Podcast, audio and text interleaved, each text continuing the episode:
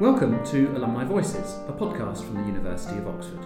I'm Guy Collender, and every month I speak to a former Oxford student about their memories of their alma mater, the impact of their studies, and their career.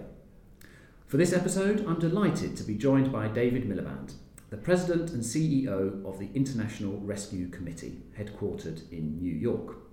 He is back in Oxford to discuss the global refugee crisis before leading the IRC, David Miliband was a prominent Labour politician in the UK, serving as both Foreign Secretary and Environment Secretary during a distinguished political career.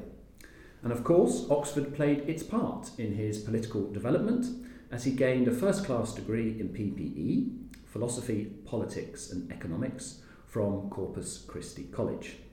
David Miliband, thank you very much for agreeing to share your story. Thank you, Guy. I'm bit worried now how much you're going to get out of me about uh, my student days. Well, we'll start off with maybe uh, not the whole story. Well, indeed, indeed. So you'll be speaking at an Oxford Martin School lecture about the global refugee crisis. Refugee numbers now stand at a record high, with the UN estimating that 65 million people worldwide have been displaced from their homes. What is causing this unprecedented crisis? Well, I think that it is unprecedented in two senses, this crisis. First of all, the numbers are larger than since records began uh, 25 million refugees and asylum seekers, 40 million internally displaced uh, people. But not just the size of the crisis gives it its record breaking number, uh, but the nature of the crisis itself. Above all, the fact that it's a long term crisis, not a short term crisis. I'll point out today that refugees who are displaced from their homes from at least five years end up spending decades out of their own country, not just years. Um, it's unprecedented also to have 60% of refugees in urban areas, not in camps, because the old model of refugee hosting has broken down in part because of the numbers. And in respect of your question as to why it happens, there are really uh, three points I would make. One is that there are a growing number of states where, around the world who are unable, which are unable to meet the basic needs of their citizens or hold political or ethnic or religious difference within peaceful boundaries. Uh, South Sudan, tragically, is a poster child for that case study. Uh, secondly, the international political system is weaker and more divided than any time since the Second World War. Um, there are 49 intra state wars, civil wars going on at the moment. That's an unprecedented number, partly reflecting the weakness of the international system. And thirdly, and difficult to talk about and uh, needs to be addressed with some humility, it's striking that significant parts of the Islamic world are undergoing profound uh, crises of modernity, crises of theology, crises of governance. And uh, one evidence of that is that the International Rescue Committee, which was founded by Albert Einstein in 1933 to rescue Jews from Europe, today 40 45% of our work is in Muslim majority countries. And so I think those would be three important reasons. Uh, just a final coda none of those reasons are short term. And that's why I think the ref- global refugee crisis is here to stay, and we need to think of different ways of dealing with it. And you've witnessed the dire conditions faced by refugees. What is the human and economic cost of such suffering? Well, we're meeting on a day when the United Nations has declared that there are four uh, potential famines around the world, the first famine since 2000. What's remarkable about the situation in Yemen, in northeast uh, Nigeria, um, in Somalia, what's remarkable uh, about what's going on in those uh, places is that they are all the people there in these parts of those countries are victims of man-made disaster, of political uh, conflict.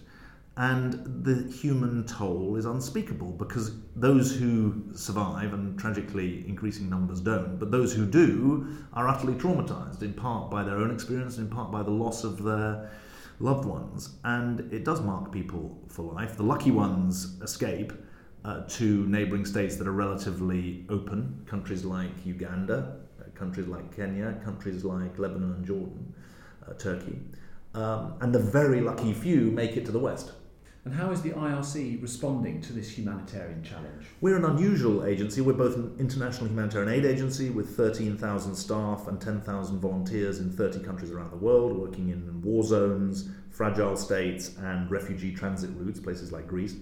Uh, but we're also a refugee resettlement agency in the US. And so we are responding by trying to up our game, always get better at what we do, but also to be effective advocates from our own experience for the plight of the people uh, we're trying to help and for the ways of helping them. It's fair to say that uh, the advocacy for those in greatest need is not as easy as it might seem. Uh, the uh, Trump and other uh, revolutions, political revolutions that are underway, um, have, as part of their um, drive, um, a pretty severe crackdown on the entry of refugees into um, Western countries. It's most true we're meeting in the week of the revised executive order that will slash America's refugee numbers from about 100,000 to at least 50,000 a year, to, to, to a maximum of 50,000 a year. And so we, we try to be operational leaders, but also thought leaders of the humanitarian sector. And the refugee crisis has polarised the media and political opinion. Debates are skewed by myths and fears. What overview are you able to share, particularly about how different countries in the West are responding to the crisis? Well, of course, the biggest myth is that the West is bearing the greatest load. I mean, 85% of the world's refugees are in countries like Kenya and Turkey and Jordan and uh, Pakistan, not in countries like Britain or uh, the US. And the polarization, I think it's a very good word to use, is right. Sometimes people say backlash, but that suggests it's only one way. I mean, the polarization is that for every person who's fearful of a refugee, uh, there's another person who says, Well, I want to stand up for what I believe to be civilized values of openness and empathy. And I mean, it's interesting when you think about it historically. In 1941, Einstein wrote to Eleanor Roosevelt asking her to uh, plead with the president to let, let more Jews come into America. And he said, No, I can't do it because the politics is impossible. And so there, are, there is a historic, in fact, the number of, the percentage of Americans who oppose Muslim entry today is more or less the same as the percentage who opposed Jewish entry in 1938 39. So uh, we're not in virgin territory when it comes to the political dilemma, and it's important to be open about it. What approaches can help solve all these difficult challenges? Well, the best, obviously, is if we were better at peace making, peace building, and peacekeeping. And that deserves a whole podcast of its own, I think, really. It's a, a massive issue that in a time when there are relatively few, in fact, zero wars between states, there should be so many wars within states and that is the most profound thing that we can do. I think the next thing we can do is recognize that states that are hosting the large preponderance of refugees need enormous help because they are delivering a global public good.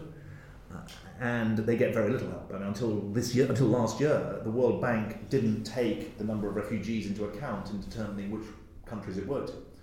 Uh, and then the third thing that's important, I think, is that refugee resettlement for, for a minority, a small minority, uh, is an important part of the repertoire of policy responses. It's got a substantive benefit. Remember, you know, Steve Jobs' father was a Syrian refugee in the United States, so there's a substantive benefit. Individuals, extraordinary individuals, turn out to do amazing things. Madeleine Albright was a refugee in uh, the US. Uh, but it's also the case that symbolically it's a show of solidarity with the countries that are bearing the greatest load. And you also bring a very personal perspective to the refugee problem, being the son of refugees. Has this influenced your approach? Yes, I think it must, uh, really. My dad was a refugee from uh, Belgium in 1940, my mum was a refugee from Poland in 1946, survived the war in Poland. And so I, I don't want to uh, over um, dramatize it because it wouldn't be right, but at some level I feel I'm uh, closing a circle or contributing to a closing of the circle by doing uh, my own part in trying to help people who are not descendants of my own family in a literal sense, but in a way are undergoing some of the same trauma that uh, my family or my, uh, my, my parents and grandparents went through. Now let's discuss your student days at Oxford.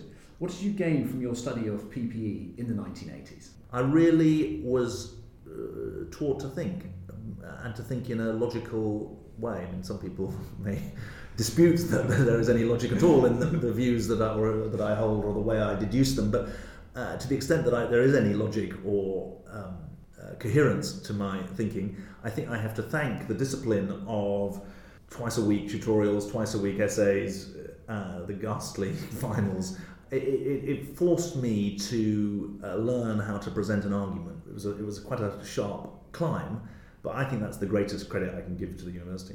And you also became heavily involved in student politics. Could you tell us more about that? very. I mean, I was I I, um, I became president of the Junior Common Room, uh, which was a, a, a, relatively genteel form of uh, politics. Um, I was obviously a member of the Labour Club, or maybe not obviously, but I, I was a member of the Labour Club. Um, I basically missed the 87 general election because I was doing my finals. Right, right. So it was, I wasn't at Oxford during the, the, most seminal political event was not a general election while I was here. It was a it was the miners' strike actually, which was a, a, a, a tragic tragic episode in the history of um, British Labour, both capital L and lowercase l. Uh, but um, I, I, uh, I, think I learned a bit about um, the political scene, and I suppose it helped me um, prepare for the things that came later. And aside from your, your studies and uh, student politics, what else kept you busy during your student days? Um, I was very bad but very enthusiastic at sport. Uh, the because I went to Corpus Christi, which, as you know, is a relatively small college. The anyone with the ability to run in any direction with, with wherever the ball was was immediately in the football team. Frankly, the cricket team, the pool team, you name it. Uh, so I remember once that the, the, the, height of the review of my performance was that I showed great enthusiasm but complete ignorance of the offside law. So I, I think that um, I was I was uh, pretty uh, sporty, and that um, so work, rest, and play, I suppose, was the name of the game. And on that note, what advice do you have for prospective students and current students at Oxford? Well, I think to enjoy themselves. I, I mean, maybe this is bad advice. I, I played cricket on the in between in, on the Saturday in between my finals on the grounds that it was better to uh, keep your keep your brain aerated before my last two papers. Maybe that wasn't. I didn't actually get great grades on my last two papers, but I think to enjoy it, to remember. I remember when I first. Uh, went to the Corpus cricket ground and saw the, the, which is over the bridge near the railway line, and uh, I just thought, my God, you're lucky to be here. And when I first went into the Corpus Library, I thought, my, my God, I'm lucky to be here. I don't think people should go around with a great sense of guilt about uh, about it, but they should recognise what a tremendous privilege it, it is to be an extraordinary university like this. And make the most of it. Definitely, well, make the most of it is a, is a very you know if, if you if you waste your time then you don't deserve it. So I think um, really really make the most of it, and I think that you probably I didn't I'm not sure I realised it at the time, but I was surrounded by some pretty extraordinary students.